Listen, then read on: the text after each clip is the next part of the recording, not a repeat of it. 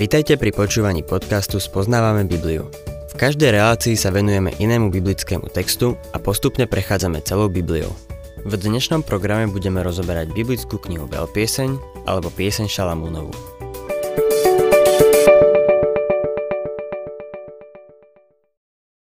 Milí poslucháči, v minulej relácii sme sa v našom štúdiu knihy Veľpieseň dostali po štvrtý verš.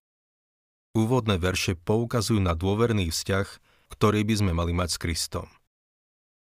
Na to nadšenie a vytrženie z toho, že nás Boží duch uvádza do jeho prítomnosti. Že sa nám stáva skutočným. Pre nás samých je to niečo nedosiahnutelné. Je to príliš vysoko. V štvrtom verši sme čítali – tiahni ma za sebou. Pobežme. Do svojich komnát ma voviedol kráľ.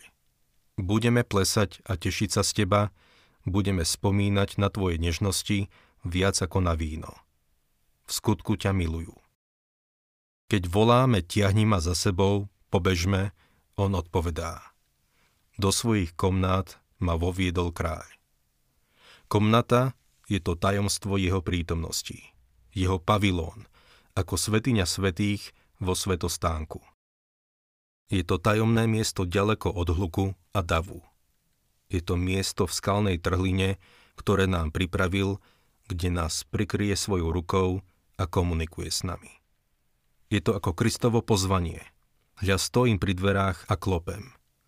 Ak niekto počuje môj hlas a otvorí dvere, vojdem k nemu a budem jesť s ním a on so mnou aké privilégium mať s ním spoločenstvo. My sa však stiahneme a voláme spolu s Izeiášom. Bedami, som stratený, lebo som už s nečistými perami a bývam medzi ľudom s nečistými perami a moje oči videli kráľa, hospodina zástupov. Ale do svojich komnát ma voviedol kráľ. On zabezpečil vykúpenie. On vzal žeravý uhlík z oltára a dotkol sa mi perí. On priniesol tú najväčšiu obeď. Budeme plesať a tešiť sa z teba. V cirkvi potrebujeme viac radosti. A viac radosti potrebujeme aj vo svojich životoch. Ježiš povedal, ja som prišiel, aby mali život a to v hojnej miere. A Ján napísal, toto píšeme, aby naša radosť bola úplná. Pán chce, aby sme žili život naplno. Prestaňme sa v cirkvi na niečo hrať. Prestaňme hovoriť, patrím k určitej skupine, mal som skúsenosť. Ide o to, či je Kristus pri tebe. Do svojich komnát ma voviedol kráľ. Budeme plesať a tešiť sa z teba, budeme spomínať na tvoje nežnosti viac ako na víno. V skutku ťa milujú. Viem si predstaviť, že práve v tejto chvíli si milióny ľudí sadajú na barovú stoličku. Keby som bol v ich situácii, a ja by som sa na ňu zrejme štveral.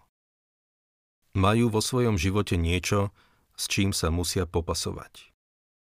Veľa z nich si musí dať drink, aby zvládli pracovné výzvy.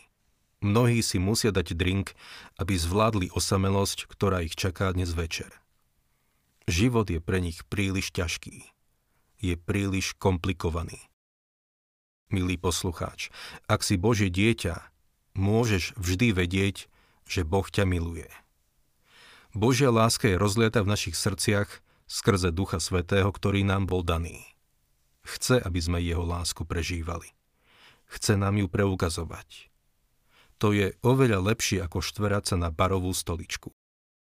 Pavol píše efeským veriacím – a neopíjajte sa vínom, lebo v ňom je samopašnosť, ale buďte naplnení duchom. Keby sme v liste Efezanom čítali ďalej, v 19. verši by sme čítali Hovorte spoločne žalmy, hymny a duchovné piesne, v srdci spievajte a oslavujte pána. Vždy som bol rád, že Pavol nenapísal, aby sme spievali spoločne žalmy, lebo spievať neviem. Hovoriť ich viem. Ani vám, milí poslucháči, by neublížilo, keby ste ich hovorili. V skutočnosti by bolo dobré, keby sme všetci veriaci oslavovali pána. Je to veľmi potrebné, aby sme ho chválili. Budeme plesať a tešiť sa z teba, budeme spomínať na tvoje nežnosti viac ako na víno. V skutku ťa milujú. Dalo by sa to preložiť aj ako opravdivo ťa milujú. Kto ho opravdivo miluje? Tí, ktorí mu patria. Oni zároveň vravia, tiahni ma. Postavili ich na nohy a teraz bežia svoj životný beh. Upierajú zrak na Ježiša, pôvodcu a završovateľa našej viery. Kresťanský život je ľúbosný príbeh. Milujeme ho, lebo on nás miloval prvý. Tak nás miloval, že seba samého vydal za nás. Teraz nám hovorí. Chcem tvoju lásku. To je pečať. Ak ho nemiluješ, tak sa nepretvaruj. Buď úprimný a vykašli sa na to. Nedáva to žiadny zmysel, ak ho nemiluješ. Pozrime sa teda na veriaceho, lásky plnú odpoveď, ako ju čítame v 63. žalme. Bože, Ty si môj Boh. Hľadám ťa za úsvitu, moja duša prahne po Tebe. Po Tebe túži moje telo ako suchá a pustá zem bez vody. Milý poslucháč, si smedný po Bohu? Pán Ježiš povedal, ak je niekto smedný, nech príde ku mne a nech sa napije. Žalmista ďalej hovorí. Tak ťa chcem uzrieť vo svetini, aby som videl tvoju moc a slávu. Toto je nevestino tajné miesto, kde má s Bohom spoločenstvo.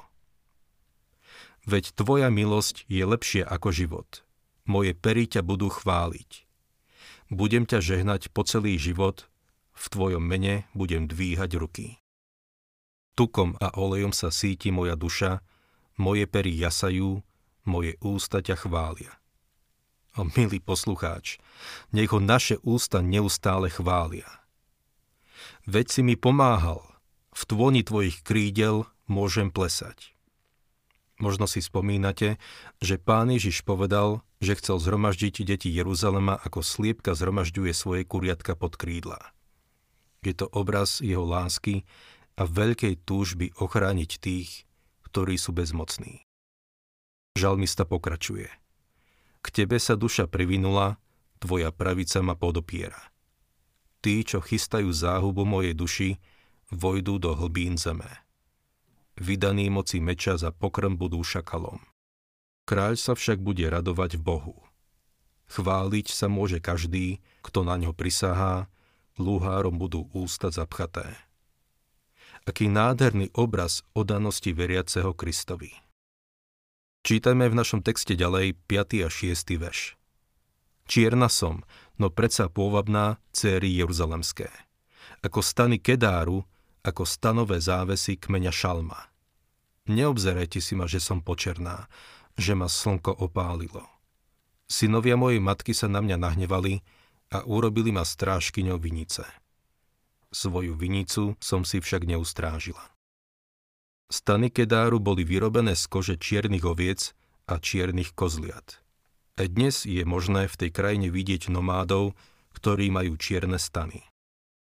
Keď tu tá nevesta hovorí, že je čierna, nemá na mysli svoju rasu. Bola to židovka z oblasti Šunému. Svoju čiernu farbu vysvetľuje. Jej rodina boli nájomníci, ktorí pracovali na Šalamúnových viniciach. Pracovala na vinici, a bola spálená slnkom. Som počerná, lebo ma opálilo slnko. Je čierna a je krásna. Čierna je krásna farba, keď vo vzťahu s pánom je srdce na správnom mieste. Farba pleti nie je nejako dôležitá. To, na čom záleží, je stav srdca. Je zaujímavé, že väčšina slnečných lúčov netrápi našu pokožku. To, čo spáli našu pokožku, sú iba jeho ultrafialové lúče. Vedia sa predrať aj cez mraky, takže sa vieme spáliť aj keď je zamračené. Aj vtedy, keď si to neuvedomujeme. Vzhľadom na to, že som mal rakovinu, môj doktor ma varuje pred slnečnými lúčmi. Mám si chrániť hlavu, aj keď je zamračené. Varuje ma pred tým, aby som išiel na slnko. Ultrafialové lúče dokážu spáliť a môžu spôsobiť rakovinu. Veľa ľudí sa domnieva, že môžu vojsť do svetla Božej svetej prítomnosti bez toho, aby sa zahalili.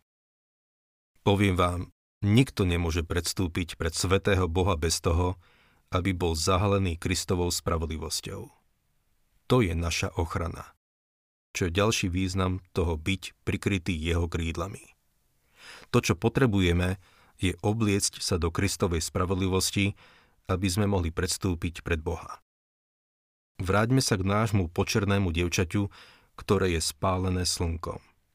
Pracovala vonku, lebo sa na ňu nahnevali synovia jej matky a urobili ju strážkyňou vinice. Potom povedala, svoju vinicu som si však neustrážila. Toto je pohľad nevesty na seba. Má istú prirodzenú krásu, ale nemá sa čím pochváliť, lebo sa nevedela o seba postarať. Nemala čas ísť do kozmetického salóna. Nemala kedy ísť ku kaderníčke. Nemala kedy sa nalíčiť. Nemala sa kedy okrášliť. Musela ťažko pracovať, a tak toto musela zanedbať. Ľudstvo nie je krásne v Božej prítomnosti. Niekedy si namýšľame, že Boh má o nás záujem, lebo sme takí milí a krásni. V skutočnosti sme škaredí, sme spálení. Nie sme pre neho atraktívni, ale hovorí, že z nás urobí nádhernú nevestu. Ten nádherný obraz vidíme v 5. kapitole Efezanom. Príkladom pre mužov je Kristova láska k cirkvi. Muži, milujte svoje ženy tak, ako aj Kristus miloval cirkev a vydal za ňu samého seba, aby ju posvetil očistným kúpeľom vody a slovom. Aby si pripravil cirkev slávnu, na ktorej niet poškvrny ani vrázky, ani nič podobné, aby bola svetá a bez poškvrny. Kristus nás berie do kozmetického salóna. Upraví nás, aby sme boli jeho nevestou, na ktorej nie poškvrny ani vrázky, aby sme boli svetí a bez.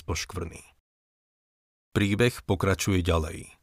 Šulamitka práve stretla pastiera a hovorí mu. 7. verš. Prezraď mi ty, čo ťa z tej duše milujem. Kde budeš pásť? Kde budeš cez obed odpočívať? Veď prečo mám prechádzať pri stádach tvojich druhov? A on jej odpovedá. 8. verš. Ak to azda nevieš, ty najkrajšie zo žien, vydaj sa po stopách oviec, pas svoje kozliatka pri pastierských kolibách. Ona vraví, som spálená slnkom a nemala som kedy ísť do kozmetického salóna. Ale on jej vraví, že je krásna. Prečo? Lebo nás vykúpil. Zaplatil za nás. Teraz jej hovorí, že sa má pustiť do práce. Nemá byť len ako tie dvorné dámy, ktoré nič nerobia, ktoré sa vyhýbajú slnku. Dnes by sa nevesta, cirkev, mala pustiť do práce a šíriť Božie slovo. Aký nádherný obraz máme v týchto veršoch, ktoré podaktorí prekrúcajú a vykladajú nesprávne. Trochu sme sa pri nich zasekli, ale chcel by som sa pri nich zastaviť, lebo sú veľmi dôležité. Veľpieseň je nádherná kniha, no odteraz upozorním len na tie hlavné body.